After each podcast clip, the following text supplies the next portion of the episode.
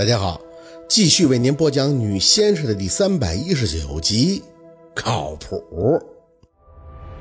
也不知道是不是在洞里的毛师感受到了莫名的这风中夹杂着一丝很怪异的嚎声，像狼细细的从洞口中倒出，拉着阴森尖利的长枪。没人说话，宝四掏出阴阳盘，很认真的找位置。上山的时候，宝四已经用墨斗线把每个人枪头都蹭了一下。打死这毛氏虽然不太可能，但最起码不会怕他出来无所顾忌的伤人了。再说他还有小绿部下呢，天时地利，谁不帮他薛宝四啊？洞口东北方踩好了位置以后，宝四就抬头打量了一下天儿，身体不自觉地发抖，零下二十多度，分分钟就冻透了。啥情况啊？一看宝四站着不动，孙警官开始着急，隔着二十米以外的距离用手台呼叫：“小薛先生，还不开始啊？”宝四没回应，听着廖大师直接回答：“稽查还没到时候呢。”深吸了一口凉气，宝四闭上了眼，等。风扫得脸上的鸡皮层层的发起，骨头从里到外的凉。宝四不停的赶气，不需要看时间。他得找找身体悟性带给他的那种本能，直到耳边听到细微的笑音，双眼顿时一睁，掏烟点火持令旗的动作一气呵成，有热浪临身，冻麻的骨头顿时温暖如春，嘴里哈的吐出一口白气，用令旗杆做笔，肩头触地，脚下一蹬，就画起了一个大圈子，土地很硬，一圈画完以后，只听着呲呲声不停的响起。因为是护阵，所以这个圈子必须要画得很大，中间必须要保证困住毛师的空间。风呼呼的从耳廓掠过，余光还能瞄到不远处站着孙警官一行人对宝四好奇的打量。他们应该像是在看戏吧？但没办法呀，他现在已经顾不上别人心里是怎么想的了。画完大圈子以后，再次用令旗尖头在圈子周围写字。摒弃在大圈子周围，按照方位写下了子鼠、丑牛等十二生肖的位置。写完以后，整个人似身轻如燕，几个跟头拔地而起，朝着阵眼中间一站，令旗在地上吭哧一插，从包里掏出一小把朱砂，中指一咬：“小六上香。”小六随即一挥，掏出三根檀香，在原地点燃，搂起一把黄土插上，请神香一送。宝四这正对着令旗席地而坐，朱砂还握在掌心儿，嘴里咒起：“初到香坛前，嘴里祝圣贤，闻音入此处，进口用直言，净身进口，丹珠口神，土会除气，蛇神正论，通命养神，罗千使神，驱邪卫真，气神引金。”心神丹元令我通真，思神炼业道气长存。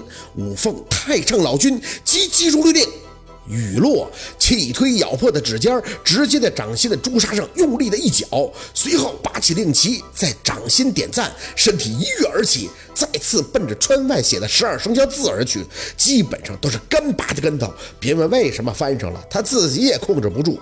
从子鼠开始点占了朱砂的令旗尖，就开始上面点画。今有华煞弟子来开光，宝寺仅仅来焚香，拜访十二生肖神。有神在天腾云驾雾，有神在地走马龙车。焚香请求速速来降。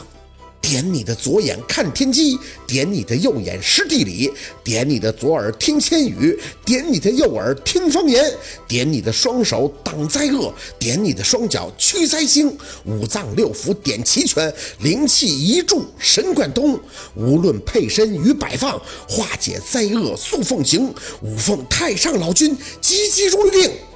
赵宇一完，正好翻完一圈，最后一笔对着亥猪却未点画。故意留出大门，几个跟头再翻到阵眼当中，双臂高高一抬，来，轰隆隆隆隆隆，天际处有雷声隐隐响动，大圈子四周居然在渐黑的空气中浮起了金光，唯一辨认，便可从轮廓中得出所处的生肖身体，心里一喜，来了。孙警官惊呼的声音，这大老远都能听到。妈呀，那光看到没有？那个很像是马。老亮，你看到没有？那个，哎哎，那那个像牛吧？那个那个，十天根上身就位。宝四一声厉喝，打断了孙警官的话，嗓子里的声音底气十足。孙警官的身体一震，对着他身后站的人群就开始挥手：“那那十个，赶紧过去，按照小薛先生在院子里安排好的来，都不许紧张啊！拿出我们的气魄，绝对不能跑。”脚步声由远及近。宝四绷着太阳穴，看着十个男人有序地在泛着金光的圈外站好，嗓子里再次大喝一声，令旗对着后脖子一插，凌空就对着金光的间隙内部开始燃符。无情假干天福神，其名为王文清。一符落下，一个警察有序地擦着金光的空隙，直接站在宝四符纸落下的位置，嘴里按照交代好的回了一句：“恭迎天神临身就位。”悟性很高啊！宝四来精神了，手上加快速度开始燃符。无情已干天德神，其神名为龙文精。恭迎天德神临身就位。又一个警察进圈子站好，回应声音洪亮，心里大喜，靠谱。手上继续对着符纸点化飞出。无情禀干天文神，其神名为杜堂重清。恭迎天德神临身就位。宝四瞪着眼，只感觉风越来越大，身体却越发的灼热，燃符的速度不停的加快。无情丁干玉女天神，其神名为季由天。啊！洞里的东西开始给予了回应。宝四眼神开始变得异常的好使，就跟戴了夜视镜似的，一边能瞄着洞口，一边还能看到孙警官那头看着美国大片一样紧张又激动的表情。身上的气流带着后腰的那股风球胡乱的涌着，咬破的指尖根本就体会不到痛感，血热的惊人，符纸如同小火球一般从指尖飞出。宝四连续的招请，咬字清晰。无请心干天庭神，其神名为高自强。丫头，别忘了留门。廖大师紧张的在阵外提醒。宝四心里提气，瞄了一眼还剩下两个警察，回了一声知道了。再次飞出一张符纸。无请人干天牢神，其神名为王禄清。又一个警察站到燃符的位置，嘴里回道：“恭迎天牢神临身。”只剩下一个警察正对着亥猪的入口，宝四却直接从亥猪口翻出，转脸看向廖大师，逼他！嗷！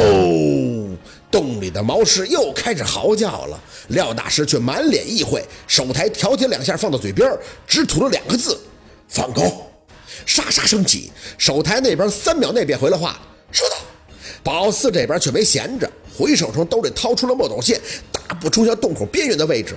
再抬眼，那边的廖大师已经把手台一扔，持一根木斗线跑到宝四对面站定，眼神在夜色中交汇。宝四和廖大师一人站在洞口的一侧，清寒的空气里明明满是紧张，但是他们看着对方的嘴角，却都不自觉地牵起。